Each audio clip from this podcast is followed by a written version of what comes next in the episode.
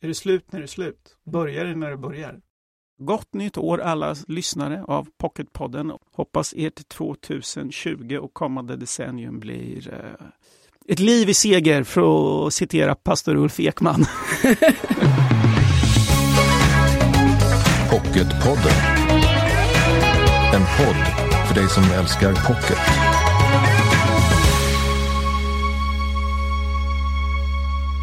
Hej och gott nytt år! Äntligen har vi skakat av oss det gamla 10-talet och trätt in i möjligheternas decennium. Nu kanske det inte ligger för mig egentligen att vara sådär optimistisk, men jag känner ändå att situationen kräver en viss uppryckning. Inte minst för att Måns Kallentoft är min gäst i detta decenniets första pocketpodd. Och han är ju en man som satsar högt. Och sen ska redaktör Lisa Jonasdotter Nilsson presentera Hanna Richell, en författare som vet hur man mixar drama, kärlek och sorg. En cocktail som jag tror kommer vara efterfrågad även på 20-talet. Så ser dagens program ut. Välkomna! Jag heter Lisa Tallroth. Romanen Se mig falla, den börjar med att 16-åriga Emme övertalar sina föräldrar att få åka med kompisarna till Mallorca. En vecka för att fira sommaren och de fina betygen. Vi måste lita på henne, säger de till sig själva. Och var försiktig vill de ropa, men hejdar sig sådär som vi föräldrar gör och säger ha så kul du någonsin kan istället. Men sen är hon spårlöst borta. Emme försvinner där i Magaluf och i romanen får vi följa pappa Tims förtvivlade jakt på sin dotter och flykten från sig själv. Och det leder historien djupt in i Mallorcas bakgator där det stinker av korruption, girighet och mänsklig tragedi. Och det här är en miljö som triggar författaren Måns Kallentoft. Välkommen till Pocketpodden! Tack så mycket! Visst är det så att du trivs där i bakgatorna? Jag trivs på bakgatorna, har alltid gjort. Och vi, ska, vi ska prata mer om dem och om mm. romanen, men nu står vi på tröskeln till ett nytt år och ett nytt decennium. Hur går dina tankar då? Förhoppningar att varje år ska bli bättre. Jag hade väl så här halvslitigt 2019, så 2020 hoppas jag i varje fall ska bli lite bättre. Ja. Men eh, man får se. Kanske lite oschysst av mig att citera dig så här Nej. tidigt i samtalet, men jag läste någonstans, du sa en sån härlig grej. Du sa så här, ska man vara författare på riktigt ska man inte tjafsa för mycket. Det är vad man gör, låter dötrist, fast livet ska inte vara så jävla kul jämt. Det här sa du för ett par år sedan till eh, Östgötakorrespondenten. Känner du igen dig i det? Jag känner igen mig och jag står fast vid det också. Det är, jag vet inte, för ofta frågan hur det är att vara författare. Många verkar ha en sån här dröm om att sitta där och skriva och sen sådär. Men sen, så jag tror väldigt få verkar inse vilket enormt sittfläst det krävs, vilken enorm ensamhet det kräver under långa perioder. Och också den här att hela tiden ha den blicken på världen. Alltså en riktig författare är aldrig någonsin ledig. Vilket sammanhang man än är i så är det en speciell blick på världen att försöka se igenom skeenden, saker hela tiden. Det är, det är speciellt, tror jag. Kräver enorm medvetenhet och träning och, och gå djupt in i sig själv och inte bara i de här vrårna där det är så fint heller utan att orka djupt in i allt en människa kan vara hela tiden. Det är inte alltid så kul. Man måste inse om man vill skriva att det där betalar man ett ganska högt pris för ibland. Samtidigt när det fungerar och är bra så är det, det är en välsignelse. De har ju på något sätt en människa som har gjort det här magiska. Men vad är priset? Du sa att det, ja, det kostar. Ja, dels kan man ju må dåligt när man gräver i sig själv och i andra och i världen för djupt, tror jag. Sen så kan man bli en hopplös människa att leva med. Det finns någon snudd på, inte gå över lik, men, men gå över hjärtan och själar, tror jag kan ske. Ska man hålla på med det, så, så för mig är det det som det handlar om, inte att vara med i tidningen och Poddar och, och annat. Poddar är väl okej, okay, om det är ett bra samtal. Nej, men eller det är det som tjafset. eller göra sin egen jävla marmelad och sätta Kallentoft på det eller något. Uh. Jag tror jag hade varit en storsäljare i och ja, för sig. Tveksamt. Kallentoft marmelad. Men, men du, är det det som är tjafset alltså? Tjafset kan vara mycket. Det är det här eh, som stör. Men jag tänker det här att livet ska inte vara så jävla kul jämt att du sa det. För du verkar ju också väldigt bra på att ha kul. Du är ju en person som älskar mycket av det som är roligt i livet. Vi vet att du älskar mat, du har skrivit om det. Du älskar resor, du älskar konst, eh, design, skönhet. Du har ju liksom någon slags eh, kompetens kring att ha roligt också. Jo, då får man lära av Bergman, svart och vitt, de kan inte existera utan varandra. Så är, så är det ju. Jag, är, jag tror jag är extremt bra på att ha kul också. Så här, hedonistiska attacken på livet också. Att nu kör vi så får vi se vart vi hamnar. Det är, jag tror också genom åren, genom att liksom jobba med det här sensibelt på många olika sätt, så, så, så, så lär man sig väl också organismen blir mer mottaglig för, för raffinemang och se vad är det som gör en så här simpel form som en kaffemugg som jag håller i nu vacker. Alltså det finns tusentals och åter tusentals sätt att göra en kaffemugg på. Men några är förförande vackra trots att de har samma form nästan som vilken mugg som helst. Men det är en, en, en liten mm. grej i dimensioner, taktilitet som, är, som gör det. Inledningsorden i den här romanen är ett citat. Beauty is the mystery of life. Japp. Det är en konstnärinna som heter Agnes Martin. Martin. Jag var tvungen att googla henne och då förstod jag att hon är den mest berömda okända konstnären i Amerika. Ja, precis. Jag har ju citatet tatuerat på ja, underarmen. Jo, Agnes Martin hon räknas som en av de viktigaste och största abstract eh, expressionists, alltså abstrakta expressionisterna. Jackson Pollock är väl den mest kända. Hon målade gråa fyrkanter kan man väl säga och bodde i princip ensam hela sitt liv i Arizona och målade vad hon såg dag ut och dag in. Och hon skrev en liten, väldigt kort essä om meningen med skapandet och livet. Titeln på den essän är det här Beauty is the mystery of life. Och hon kom fram till någonstans att sökandet efter skönhet är väl kanske den egentliga meningen.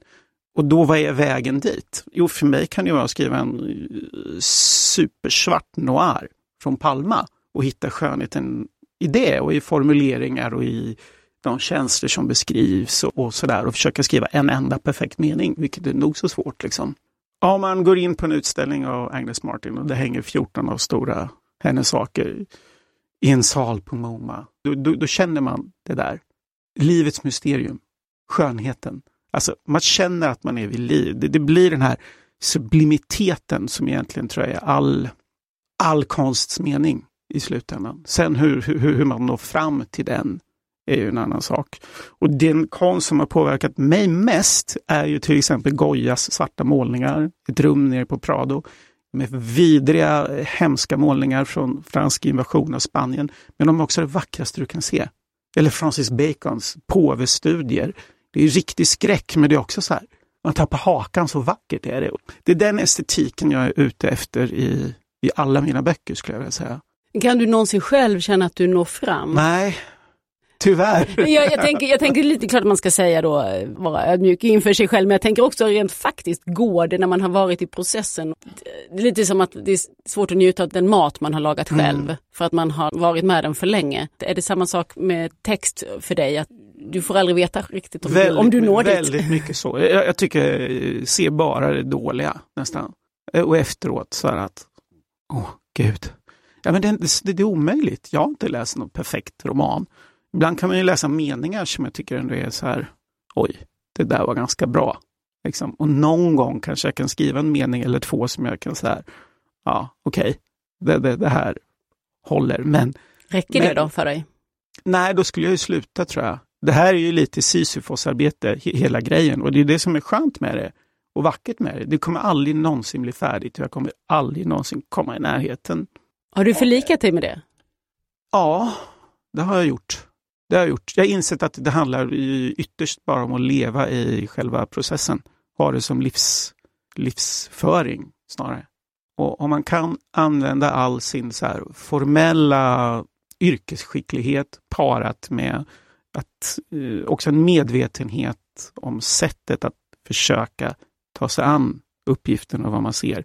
Så kanske, om stjärnorna står rätt, kanske det kan bli något som är väldigt, väldigt bra någon gång. Sådär. Spelar det någon roll att jag säger att det är en jättebra, det är en jättebra, den här romanen som vi har här framför oss, ja. Semifall, det är en jättebra roman. Spelar det någon roll för dig? Nej, det gör det egentligen inte. Skulle ett ärligt svar. Ja, så spelar det ingen roll vad vi tycker. Alla vi tusentals läsare som du har kring dina böcker. Du har ju en Men om man kan känna den här, eh, någon, när du läser någon mening i den här boken, du kan känna det här sublimiteten, att det finns något som är större än ditt, ditt eget liv till och med. Då är ju det jättebra. Det vill jag jättegärna att de som läser ska få. Men i grund och botten så handlar det om mig och min process och mitt livsval någonstans. Så, så jo, jag är inte alls omottaglig för beröm, men, men, men jag tror inte, det, det, kan inte vara anledningen. För dig? För mig. Nej. Men de, de som har varit allra, allra bäst har ju varit människor med speciella liv alltså. Men du har också ett ganska speciellt liv. Du har ju flyttat till Palma, till exempel till Mallorca, där den här boken utspelar sig. Och du ser ju saker där, apropå det vad du vill bidra med i ditt författarskap, du ser ju saker där som inte vi andra ser. Och du beskriver ett Mallorca som få av oss känner till. Jag menar svenskar i gemen känner ju till Mallorca och kan mm. Palma och Magaluf och de här platserna som du besöker men de har inte varit på de gatorna och träffat de människorna som du skriver om och träffar. Nej. Vi måste lyssna på en liten bit ur den här boken Se mig falla och det är när Tim är ute i Mallorca-natten och letar efter sin försvunna dotter och det har han gjort nu i flera år. Det är skådespelaren Magnus Rosman som har gjort den här inläsningen. Kvinnoskrev som rör sig på podier, svällande vakter i svarta trikåer, bara ryggar med svullna underjordiska steroidfinnar. Hastlerna som säljer falska Rolex, falska allt och de nigerianska prostituerade som väntar i gränderna i grupp med knivar i händerna väntar de på att råna de fulla och övergivna, de som natten spottat ut, färdigtuggade. Polisen ser på, avvaktar. Kameror vakar över alltihop, men filmer kan försvinna och kameror vara trasiga. Tim skannar av kidsen, som om hon skulle finnas här. De vill bada i natten, trygga i ljusen från neonet. De simmar åt fel håll, slukas av samma hav som svalde den romerska flottan på väg hem från Kartago i det första puniska kriget. Drick, rök, snorta, skjut upp. Köp weed av någon indier. Den indien? Imorgon är idag, som egentligen var igår. Araberna säljer kebab, kineserna billiga strandmattor, sydamerikanerna städar och rumänerna och bulgarerna skruvar. Och stanken av urin och intorkad alkohol, färsk kall öl, söta drinkar och cider grumlar luften, gör myggorna och flugorna yra, längtande hungriga efter blodet som flyter på trottoarerna, efter knivslagsmålen och i tonåringarnas vener. Ur romanen Se mig falla du har bott där nu i sex år. Jag kan inte tänka mig att det var den här, den här världen som lockade nej. dit dig. Nej, utan det var mer ja, klassiska Mallorca. Men sen ganska snabbt där, när vi flyttade dit, då var de här stora korruptionsrättegångarna som har pågått och pågår. Ja, inom allt från rättsväsende till polis, ja, till varenda lokal myndighet skulle jag vilja säga, som kopplat till byggbransch och byggnadstillstånd. Och, var väldigt mycket i tidningarna. Så jag blev, vad fan är det här? Liksom. Visst, jag vet att Spanien är korrupt, men det här var på någon det var så på sån albansk och indonesisk nivå det här. Kala gangsters som var som fabler ur en annan värld liksom. Och de satt ihop hit och dit med olika politiker och, och fick härja fritt med droghandel och det sköljdes upp lik här och där. Och de sydamerikanska gängen, Salvatrucha, började etablera sig. Det gick rykten om att polisen hade satt 19 av dem på en båt och bara kört tre mil rakt ut i Medelhavet och puttat i dem för att få bort. Det är ingen som vill ha Salvatrucha där, de vill ha sin egen droghandel såklart. Sådär. Och det vet inte jag om det är sant, men snacket går. Och det där väckte mig till liv så jag började ta långa, långa, långa promenader i, så här, på bakgatorna och där all droghandel sker och alla områden och, som finns. Och bara insett vilken baksida det finns. För det, det är en så pass liten stad också, så på 25 minuters promenad kommer du från de här glitsiga fasaderna till riktig slum. Sådär. Och i den här brytpunkten så kände jag att shit, här någonstans finns det ju något jag vill berätta om. Just för att det är mycket av den här kontrasten mellan, alltså Mallorca, det är ju så otroligt vackert på sina ställen också. Den här svindlande skönheten och det här som jag försöker beskriva. att Människor kommer dit, det ska vara den bästa veckan i livet det här året och alla drömmar som projiceras på det. Och så finns det en baksida som är så svart och mörk och hård och elak och hänsynslös och girigt. Och, och i det där mellanrummet däremellan så, så finns det historier att berätta som, som kan tränga ganska djupt in i, i, i själen. Både på mig som ska skriva och de som ska läsa och sådär. Men i det, här- i det här, i Mm. dina upptäckter kring eh, korruptionen och, och eh, droghandeln på bakgatorna, kände du att du fick ett ärende här nu i, när du ska skriva? Jag kände jag fick bara jättebra, intressant bränsle. Och Palma är en enormt multikulturell stad. Det känner jag också, sånt är ju väldigt intressant. Men något ärende, nej det, det finns inget ärende utan ja så här är det. Alltså, man kan ju tycka att svenska turister är aningslösa. Det gäller ju mycket av massturismen, att den har en, en baksida. Och, men eh, vi svenskar är också så himla bra på att veta vad som är rätt. Eller hur? ja, att det, du menar att det här skulle vara någonting vi tog avstånd från? Att- Ja, alltså mm. automatiskt. Ja, Ja. okej, det är klart. Det är jättefel med korruption, det är jättefel med droger. Det, men å andra sidan, så kommer man in och är där så är det också ett enormt levande samhälle. Människor lever ju ut allt, både gott och ont i oss där. Det finns en, en lockelse i det också. Visst, det ödelägger liv och sådär, men det gör ju också att det, det blir intressant och roligt ibland också. Det finns en fiskrestaurang där alla korrupta politiker och droghandlare sitter och käkar lunch på fredagarna. Det är en rätt speciell stämning där. Alla betalar kontant. Inte en ärligt förtjänad euro eh, spenderas i det där rummet.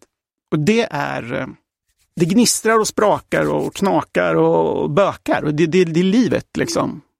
Nu när jag lyssnar på det så låter det nästan som att du romantiserar det här lite grann. Jo, men I, det- fast i jo. boken tycker jag inte att du gör det. Där är det jävligt mörkt, det skitiga är väldigt skitigt. Här tar jag ju fasta på, på det onda i det Mm. och, och hänsynslöshetens konsekvenser såklart. Det blir lite som ett dominospel och det försöker jag följa och det är enormt fascinerande. Mallorca är lite som Norge. Norge hittade oljan ungefär samtidigt. Mallorca kom på stränderna.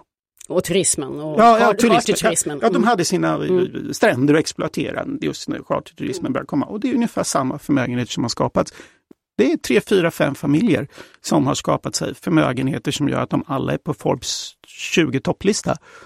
Det gör något med en så liten plats. För några kommer vara inne, de flesta kommer vara ute. De kommer vilja ha det här.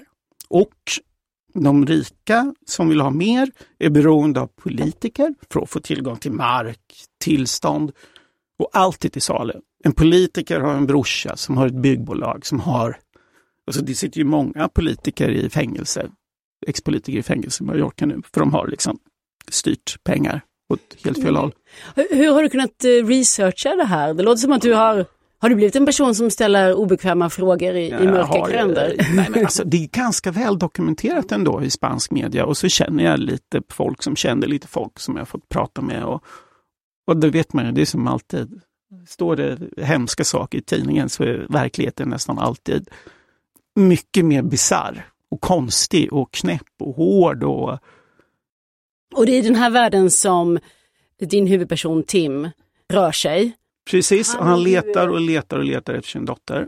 Det har gått några år och han, det är en lång och ganska tröstlös jakt. Och det tillhör ju också det, det vackra i historien. Om vi säger att du pendlar mellan hopp och förtvivlan så är ju en sån här villkorslös kärlek som bär genom historien mellan Tim och hans dotter. Den här kärleken får ju, hans eh, faderskärlek, den representerar ju någon slags renhet som inte får korrumperas. Sådär. Och han vill ju inte riktigt höra på när han får reda lite på mer och mer vad de har gjort, de här tjejerna och vad hon har dolt kanske för honom i sitt liv, som man vet att tonåringar gör såklart. Och kärleken till hans fru, Rebecca, den korrumperas ju också av det här. Och de skiljer sig. Och det som har hänt, varför har det hänt? Jo, det är förtärt av andra människors svaghet. Så jag vill skilja liksom lite att hur en sån här korruption på olika nivåer förstör väldigt mycket av människors liv och de här enkla, fina, rena känslorna. Kärlek till ett barn till exempel. Hur till och med den till slut kan korrumperas av en sån här sak. Och man kan inte lita på en enda människa någonsin på ett enda sätt. För alla har minst fyra, fem agendor. Så det han håller fast vid, desperat, är ju den här, det här sökandet. Han blir ju inte snudd på galen. För det är det enda han har att tro på någonstans. Den här romanen Semifalla är ju en um jag vet inte om det är en serie du börjar här men du har ju skrivit väldigt mycket någon om serie Malin Fors eh, i Linköping och du har skrivit om, Polisen Zack i Stockholm, precis. Hercules-myten Så- baserad på. Var ska vi placera den här då i ditt eh, författarskap? Har du gjort, är det här mer personligt? Det låter nästan så. Ja, så det, det, det skulle jag vilja säga. För jag har verkligen jobbat extremt mycket med att försöka skapa något halvt fullödigt konstverk. Så det är för, för mig själv så är det en ambitiös bok, om man säger så. Då. Du kanske nästan till och med är lite nöjd. Med just Ja, den jag är väldigt nöjd med, med, med den här boken. Ja, det det är det, jag absolut. Jo, jo, men för jag känner, det är inte, eh, hur ska jag uttrycka här utan att det låter, det är inte så många som kan skriva den här boken. Är det inte. För att? För att den kommer från mig. Inte för att den är bättre eller sämre, men, men det, det är jag väldigt mycket. Det är mina tankar om hur man ska skapa någonting sådär. Och sen om det lyckas eller inte. Vissa människor skakar när de läser boken, andra tycker bara det är jättejobbigt att man hoppar i tid och rum och fram och tillbaka och hit och dit och vad konstigt. Men jag, jag är nog sjukt nöjd med den här boken Mm. ändå. Och ehm, du sa till mig att du fortfarande befinner dig i Palma i ditt skrivande. Mhm. Ja, det kommer ju en bok i maj, eh, uppföljare till Se mig falla, som heter Hör mig viska. Historien fortsätter helt enkelt, om Tim och Rebecca och vad man ska göra med all sin oförlösta sorg och saknad. Och samtidigt tänker jag så bor ju du med två tonårsbarn i, i Palma och eh, umgås med det som är alla föräldrars värsta mardröm och försöker verkligen på djupet sätta dig in i det. Så är det.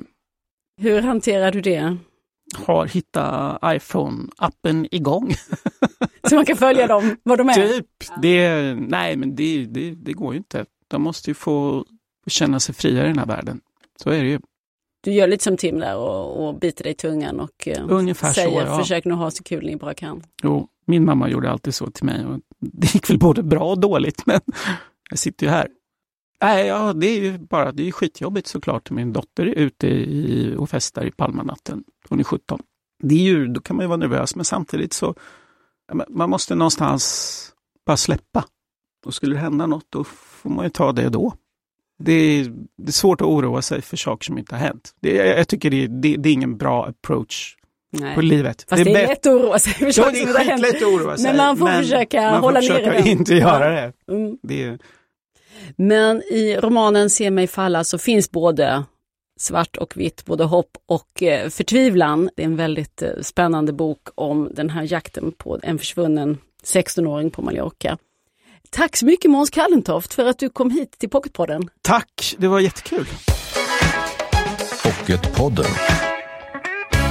Nu har jag en vacker bok i min hand. Påfågelsommar heter den. Hanna Richell är författaren och den var nominerad till Årets bok 2019 faktiskt. Sen har jag också framför mig Lisa Jonasdotter Nilsson som är redaktör på Bonnierförlagen och kan mycket mer om den här författaren. Du får berätta, vem är hon och vad är det hon skriver?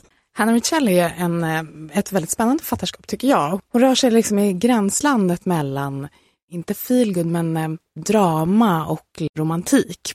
Hon är en brittisk författare som har bott väldigt länge i Australien. Och hon har jobbat eh, inom förlagsbranschen och i filmindustrin i många år innan hon bestämde sig för att börja skriva. Och där träffade hon även sin man eh, på ett bokförlag tror jag, som dog väldigt tragiskt i en surfingolycka för några år sedan. Och det här tror jag att hon har liksom bearbetat väldigt mycket i sin senaste bok, Påfågelsommar. Jättehärlig författare, verkligen. Alltså det här är kvalitetsböcker. Alltså om man bara vill så här försvinna iväg eh, i litteraturen så är Hanna Richell ett jätte, jättebra. Eh, Det lyser om dig ja. Lisa, när du berättar detta. Ja, men hon är underbar. Jag tror att eh, hennes första bok, eh, Systrarna Tides eh, sista sommar, eh, fick eh, ett väldigt varmt mottagande. Det handlar ofta om så här familjehemligheter, mysterier, någonting i det förflutna som en gåta som måste lösas. Och det kommer igen i alla hennes böcker. Och inte sällan så är liksom sceneriet ett, ett eh, brittiskt hus på landsbygden. Och eh, det är ofta också ett tidslager som flätas samman, alltså dåtid och nutid. Att det är inte sällan man får möta en karaktär som kanske levde för 30 år sedan och sen så kommer en ny idag och ska så liksom blir deras öden på något sätt sammanflätade. I Påfågelsommar så handlar det om Lilian som lever på ett gods i England. Och eh, det här är en tid sen och hon blir nästan som ett med tingen där inne. Alltså hon lever ett väldigt olyckligt äktenskap, hon har ett barn men hon liksom vandrar runt i de här salarna och nästan som hon flyter in i inredningen. Hon mår inte bra. Och eh, det är någonting som har hänt i den här familjen, förstår man ganska snart. Och många år senare så, så kommer hennes barnbarn dit för att ta hand om sin farmor, Lilian som nu är gammal. Och eh, tillsammans liksom så nystas de här kvinnornas eh, öden upp och man börjar förstå vad det är som egentligen har hänt. Väldigt så här, suggestivt, mystiskt, men också väldigt stark, en stark eh, skildring av kvinnliga relationer. Alltså, tills, alltså kvinnor som eh, utforskar någonting tillsammans. Kvinnoöden, det är hennes stora styrka, Hanna Richell. Men hon skriver fristående böcker, det är inte en serie som man ska angripa i någon särskild ordning eller så? De är helt fristående. Man kan dyka in var man vill. Mm. Hanna Richell är författaren alltså som vi har pratat om och det finns en rad titlar att välja mellan. Tre nya här i en fin, alla, alla är vackra. Det är tre vackra, väldigt vackra böcker. På Fågelsommar är den du pratade mest om nu, sen har vi systrarna Tides Sista Sommar och Skuggan av ett år. Du sa det så bra, när man bara vill... Försvinna man... iväg i liksom litteraturen och resa i sin läsning. Då kan man plocka upp en av dessa böcker. Tack så mycket Lisa Jonas Dotter Nilsson. Tack.